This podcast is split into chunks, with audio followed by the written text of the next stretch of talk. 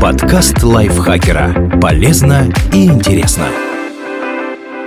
Всем привет! Вы слушаете подкаст лайфхакера. Короткие лекции о продуктивности, мотивации, отношениях, здоровье, обо всем, что делает вашу жизнь легче и проще. Меня зовут Михаил Вольнах, и сегодня я расскажу вам о пяти загадках океана, которые наука до сих пор не разгадала. Зачем киты выбрасываются на берег?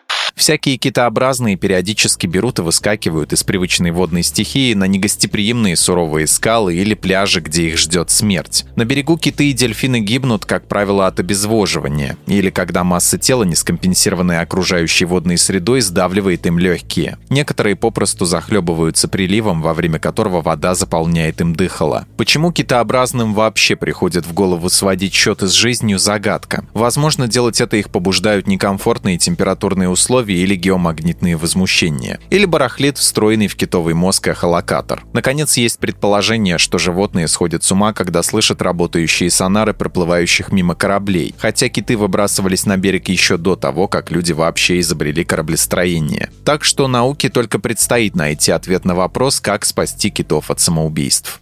Кто свистит на дне океана? Национальное управление океанических и атмосферных исследований США постоянно записывает какие-то странные звуки, доносящиеся со дна океана. Большую часть их удается объяснить естественными причинами. Скажем, гигантский айсберг елозит по дну или стая китов хором закашлялась. Но иногда бывают и довольно-таки аномальные явления. Например, в Тихом океане в районе экватора периодически раздается фиксируемый гидрофонами звук, который ученые называют upsweep – восходящий. Впервые его записали в 1991 году океанологи из лаборатории изучения морской среды в Тихоокеанском регионе. Явление это сезонное, пик приходится на весну и осень. Что его издает – загадка. Другой непонятный звук, который иногда раздается на дне морском, так называемый whistle – свист. Первые его записи появились в 1997 году. Источник тоже пока не обнаружили. Предположительно, это звук вулканического происхождения. Для чего нарвалу бивень? Нарвал относится к китообразным, любит рыбу и головоногих моллюсков за их вкус и питательность, плавает в холодных арктических водах, старается не связываться с белыми медведями и касатками. Короче, животное в целом бесхитростное, если бы не одно «но». На голове у нарвала торчит огромный бивень. Это верхний левый зуб, который растет наружу прямо сквозь десну и верхнюю губу. У некоторых уникумов вырастает даже не один, а два таких бивня. В основном ими оснащаются самцы, но иногда и самки могут похвастаться таким украшением украшением. Длина бивня от полутора до трех метров, вес до 10 килограммов. Один-два бивня — единственные зубы нарвала. Кроме них у бедняги ничего нет. Поэтому приходится глотать еду целиком. И ученые до сих пор в толк не возьмут, а зачем, собственно, нужен этот зуб. Как оружие он не то чтобы сильно полезен, хотя довольно прочен и даже может гнуться сантиметров на 30 во все стороны без вреда для себя. Ломать им льды тоже не очень удобно, слишком тонок. Да и наблюдений, чтобы нарвалы искусно фехтовали своими бивнями в бою, что-то не зафиксировано. Одна из теорий гласит, что бивень служит украшением для самцов, скажем, как хвост у павлинов или рога у оленей, чтобы было, значит, чем потрясти перед соперниками во время брачных состязаний. Но это не объясняет, почему он есть и у самок. Еще вариант бивень служит неким органом чувств, благо он пронизан нервными окончаниями. Возможно, по нему, как по антенне, нарвал получает данные о состоянии дел в морской воде. Но исследования показывают, что и без бивней нарвалы отлично ориентируются. Так что вырос пласты, похоже, не являются необходимыми для выживания. И, наконец, последняя теория. Бивень используется как дубина, чтобы глушить им арктическую треску. Звучит странно, но некоторые нарвалы применяют свой клык и для такой цели. В общем, реального назначения бивня нарвала ученые пока еще не раскрыли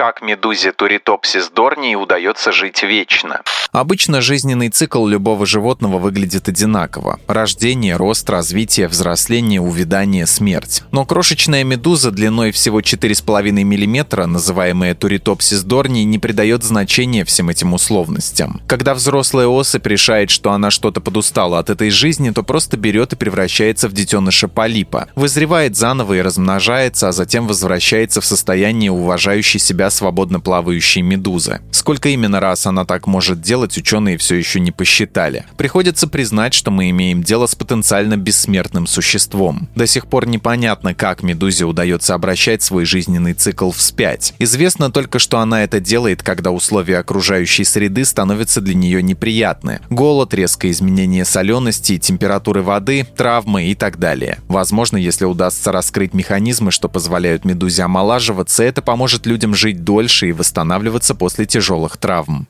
Почему на дне океана проживают гиганты? Существует такой научный термин «глубоководный гигантизм». Он описывает склонность морских организмов, обитающих в самых темных океанических безднах, становиться большими. Нет, ну просто нереально здоровыми. Судите сами. Гигантский равноногий рак – родственник наземных мокриц, только вот длиной он под 45 сантиметров и весом 1,7 килограмма. Гигантские заподы вообще могут до 76 сантиметров вымахать. Ремень рыба, он же сельдяной король, достигает 11 метров роста и 272 килограммов массы. Гигантский кальмар насчитывает в длину 13 метров. Корабль как кракен потопить не сможет, но лодку опрокинет запросто. Всякие японские крабы-пауки, размах передних ног до 3 метров, и гигантские бокоплавы, раки длиной до 34 сантиметров, тоже внушают ужас и способны довести арахнофобов до истерики одним своим внешним видом. А большие красные медузы и волосистые цианеи с двухметровыми куполами вообще напоминают инопланетных монстров. С какой радости животные на дне становятся такими огромными, непонятно. Прежде всего приходит в голову идея, что их там всех протеином кормят, но ученые предполагают обратную причину – нехватку пищи. Ну, чем больше тела, тем эффективнее ловится планктона, еды на дне мало, вот и приходится отращивать пасть побольше, чтобы туда хоть что-то попадало. Другой вариант – нехватка хищников. Охотиться там тяжко, темно, какая-нибудь большая белая акула на глубину не ныряет. Вот в отсутствии внешних раздражителей местные обитатели и разбухают до неприличных размеров. Наконец, есть предположение, что на глубине кислород в воде находится в более концентрированных объемах, и его легче усваивать, вот метаболизм и прет. Или низкие температуры вынуждают наращивать объемы организма, чтобы эффективнее удерживать тепло. В общем, почему на дне морском копошится живность монструозных габаритов, ученые пока еще не поняли. А исследовать этих существ та еще задачка. Спуститься к ним нелегко, а вытащить их к нам на поверхность и того сложнее. Не привыкшие они к надводному давлению. Приходится строить теории на расстоянии.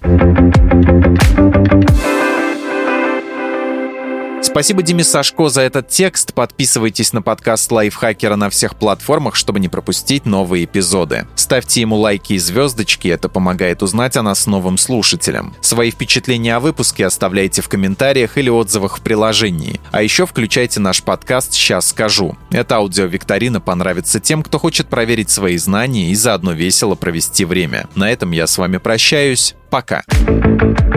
Подкаст лайфхакера. Полезно и интересно.